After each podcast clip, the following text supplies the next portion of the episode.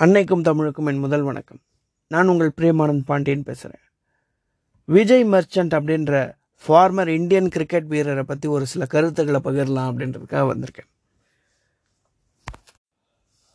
Charles Burgess Fry அப்படின்ற former Indian cricket வீரர் வந்து என்ன சொன்னாராம்?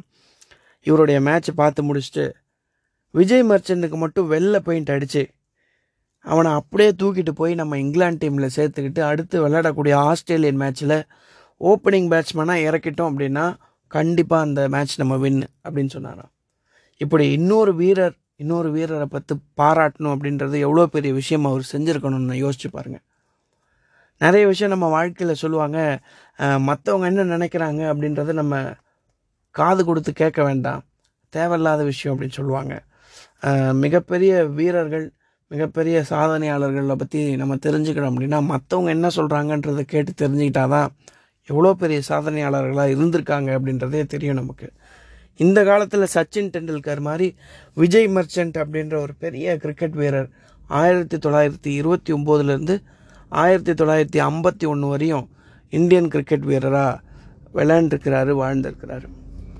அவருடைய ரெக்கார்ட்ஸ்லாம் பார்த்தீங்கன்னா நாற்பத்தி ஒரு மேட்ச் தாங்க விளையாண்டுருக்கிறாரு. ஒன்பது முறை நாட் அவுட் பேட்ஸ்மேனாக இருந்திருக்கிறாரு. ரெண்டாயிரத்தி முந்நூற்றி ஐம்பத்தெட்டு ரன் எடுத்து எழுபத்தி ஒம்பது ஸ்ட்ரைக் ரேட் ஆவரேஜை வச்சுக்கிட்டு அவர் வெளியில் வந்தாராம். அந்த காலத்தில் அது மிகப்பெரிய ரெக்கார்டு ஒரு பெரிய ரெக்கார்ட் கம்மியான மேட்சஸ் விளையாண்டாலும் அதிகமான ரெக்கார்ட்ஸ் வச்சுருக்கக்கூடிய மிகப்பெரிய கிரிக்கெட் வீரர் யாருன்னா அந்த பட்டியலில் விஜய் மர்ச்சன்ட் அப்படின்ற ஒருத்தரும் வருவார். இவரை பற்றி நிறைய விஷயங்கள் படித்தேன் நிறைய விஷயங்கள் தெரிஞ்சுக்கிட்டேன். அவரை பற்றி படித்து முடித்த பிறகு மனசுக்குள்ளே தோணின விஷயம் என்ன அப்படின்னு பார்த்தீங்கன்னா நம்ம ரொம்ப பெரிய மனிதராக வரணும் அப்படின்னா நம்மக்கிட்ட கன்சிஸ்டன்சி ஒன்று வேணும் அப்படின்றத புரிஞ்சுக்கிட்டேன். கம்மியான விஷயங்களை பற்றி நம்ம செஞ்சால் கூட அதில் கன்சிஸ்டண்ட்டாக கரெக்டாக சூப்பராக பண்ணோம். நம்ம செய்யக்கூடிய விஷயத்தை வந்து ஹண்ட்ரட் பர்சன்டேஜ் கரெக்டாக பண்ணோம் அப்படின்னா அது நம்மளை எங்கேயோ கொண்டு போய் விட்டுடும் அப்படின்றது விஜய் மர்ச்சன்ட்டுக்கு உதாரணம்.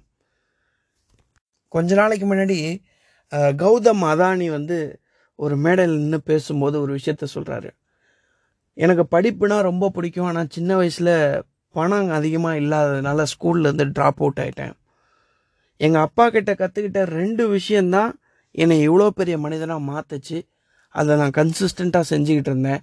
செஞ்சிட்டு இருக்கேன் அப்படின்னு அவர் சொன்னார். ஒரு விஷயம் என்ன அப்படின்னா be commitment to your promises you make yourself and be commitment to your promises you make for others அப்படின்னு சொல்கிறாரு நீங்கள் எந்த ஒரு விஷயம் வந்து சத்தியம் பண்ணி இதை நான் செய்கிறேன் அப்படின்னு கமிட்மெண்ட் பண்ணிட்டீங்க அப்படின்னா உங்களுக்காக இருந்தாலும் சரி மற்றவங்களா மற்றவங்களுக்கு இருந்தாலும் சரி அதை கண்டிப்பாக அதை நிறைவேற்றி முடிச்சிருங்க. ரெண்டாவது do not over analyse any situation be courage to take decision faster based on your natural instinct அப்படின்னு சொல்கிறாரு ரெண்டாவது விஷயம் என்ன அப்படின்னு கேட்டிங்கன்னா எந்த ஒரு சுச்சுவேஷனையும் ரொம்ப ஓவராக உட்காந்து அனலைஸ் பண்ணாதீங்க. வேகமாக முடிவெடுங்க. உங்கள் மனசாட்சி என்ன சொல்லுதோ உங்களுடைய உள்ளுணர்வு என்ன சொல்லுதோ அதை வச்சு வேகமாக முடிவெடுங்க.